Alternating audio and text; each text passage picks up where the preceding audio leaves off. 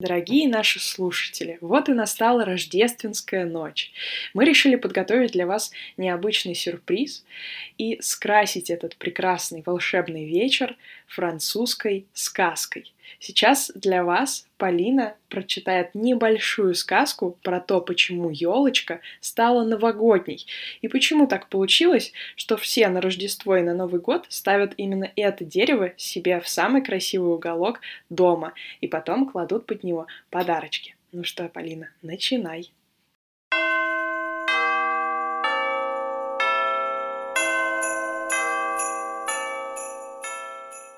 Comment le sapin devint un arbre de Noël?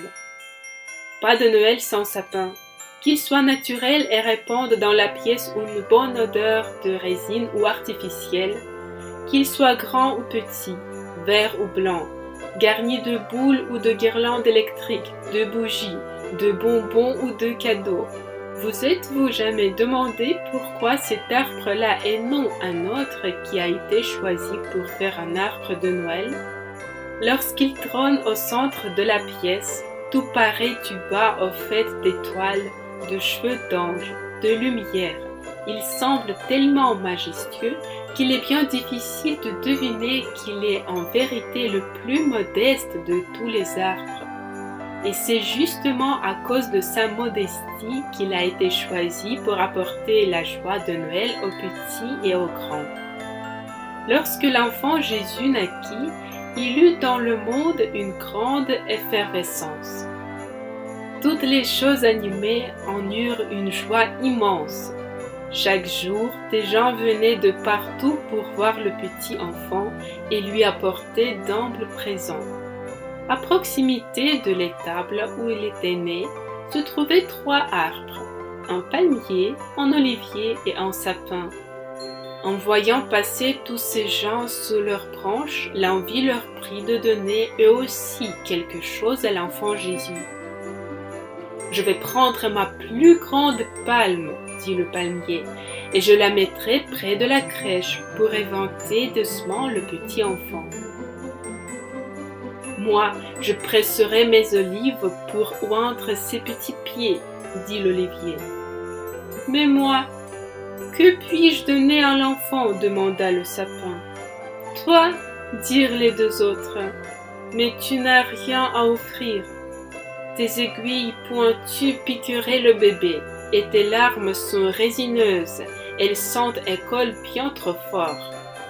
Le pauvre sapin se sentit très malheureux, et il dit avec tristesse Vous avez raison, je n'ai rien d'assez bon pour être offert au petit enfant. Un ange qui se tenait là tout près, immobile, entendit ce qui se passait. Il eut pitié du sapin, tellement humble et dépourvu d'envie qu'il résolut de l'aider.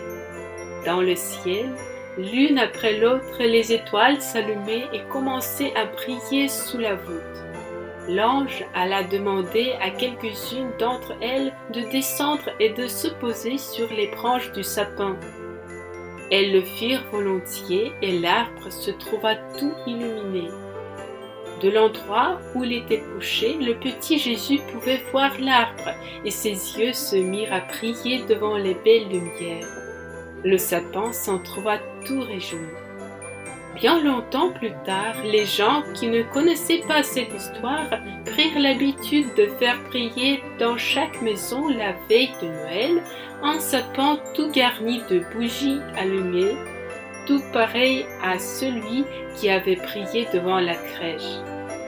Et c'est ainsi que le sapin fut récompensé de son humilité. Il n'existe certainement aucun autre arbre qui éclaire autant de visages heureux.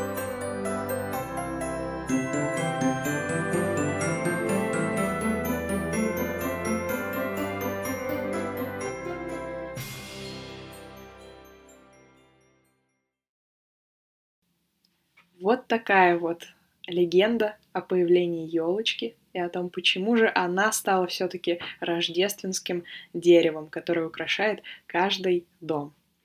Всем доброй ночи, побольше волшебства. Если вы хотите узнать э, всю лексику, которая э, была незнакомой и присутствовала в этой сказке, э, пишите нам в Инстаграм в сообщение. Мы обязательно пришлем вам все незнакомые слова, и вы сможете таким образом расширить ваш лексический запас. А пока что спите, сладких вам снов.